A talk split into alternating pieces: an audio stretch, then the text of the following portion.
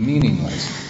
They're meaningless unless we, we give them to Jesus. And that's a, that's a beautiful thing though to be able to do that. We have these burdens and they really don't make any sense and they're really useless and we'd rather not have them. But when we come to Jesus, we have this really special exchange that takes place. We give him our burdens and he gives us the burden of the cross. And uh, that's, that's an amazing trade-off because our burdens then become uh, meaningful. When we take upon ourselves the cross, it becomes atoning. It becomes salvific. Our sufferings and the burdens that we carry become truly um, helpful for our entrance into heaven, into that final rest, that Sabbath rest that Jesus speaks about, that we will find rest for ourselves if we take his yoke upon us. We see this in the life of Kateri Tekakwitha. Um, when she was very young, she was only three or four, her tribe was hit with smallpox, and her father and her mother and her brother died from the smallpox, and her face was deeply scarred with smallpox, and she actually lost lost her vision partially. She was partially blind, and her face was scarred really badly. So, okay, so that's a, a really terrible burden that she had to bear. Um, she lived in hard times, and it was difficult at that time. The French, there's lots of conflicts between the French and the Indians.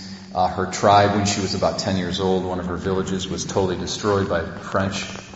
And um, so this was some of her burdens. Uh, about three years later, when she was only 13, uh, at this point, some Jesuit missionaries had come in and started to preach Christianity to her and her people.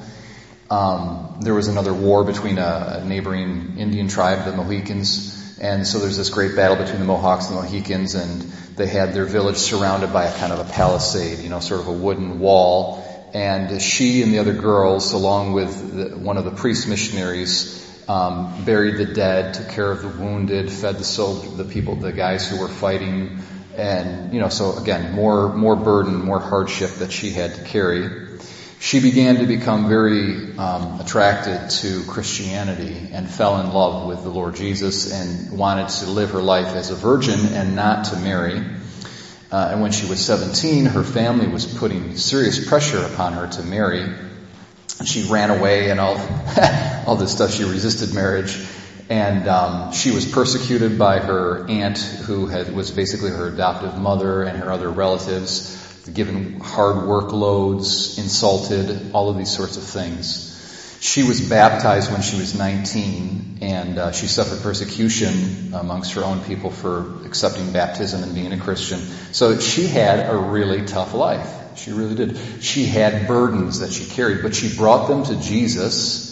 And when she exchanged them for his cross, those burdens transformed into something meaningful and as a means of atonement and salvation and forgiveness of sins for herself and for others. She was known uh, for taking upon herself uh, very severe penances. She would in fact uh, lay on thorns and let the thorns like pierce her flesh.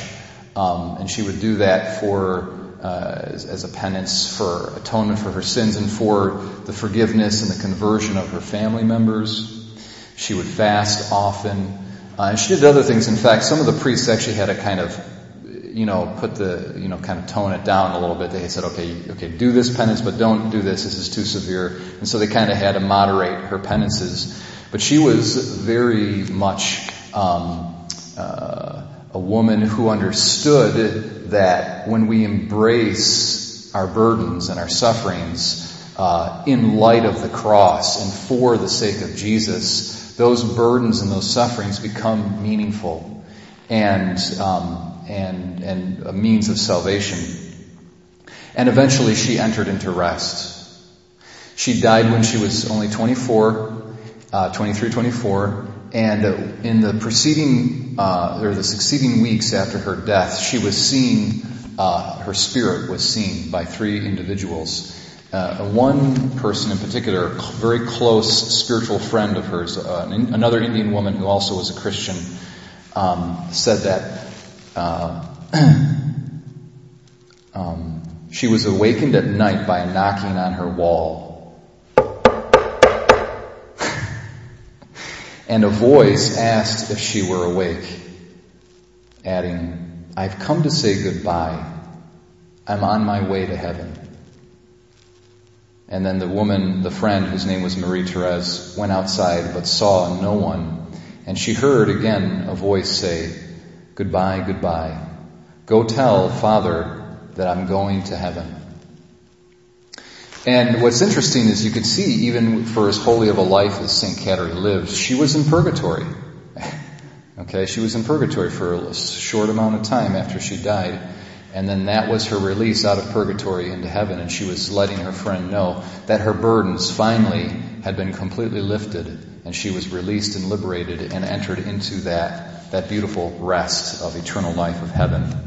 And uh, one of the many priests that was involved in her life, uh, French, I believe a Jesuit uh, missionary, I'm not going to try to pronounce his name, long French name. He says that he saw Catherine at her grave appearing in total glory and splendor, so that her face was luminous, and her body was emitting light, and she was, as it were, in ecstasy, looking up to heaven and prayer. And that's, that's how she is right now. She is in ecstasy. She is in prayer. She's praying for us, American Catholics. And we look to her as someone who took her burdens, gave them to Jesus, and saw them transformed into something meaningful and salvific. And uh, today we look to her as an example and we ask uh, for her prayers.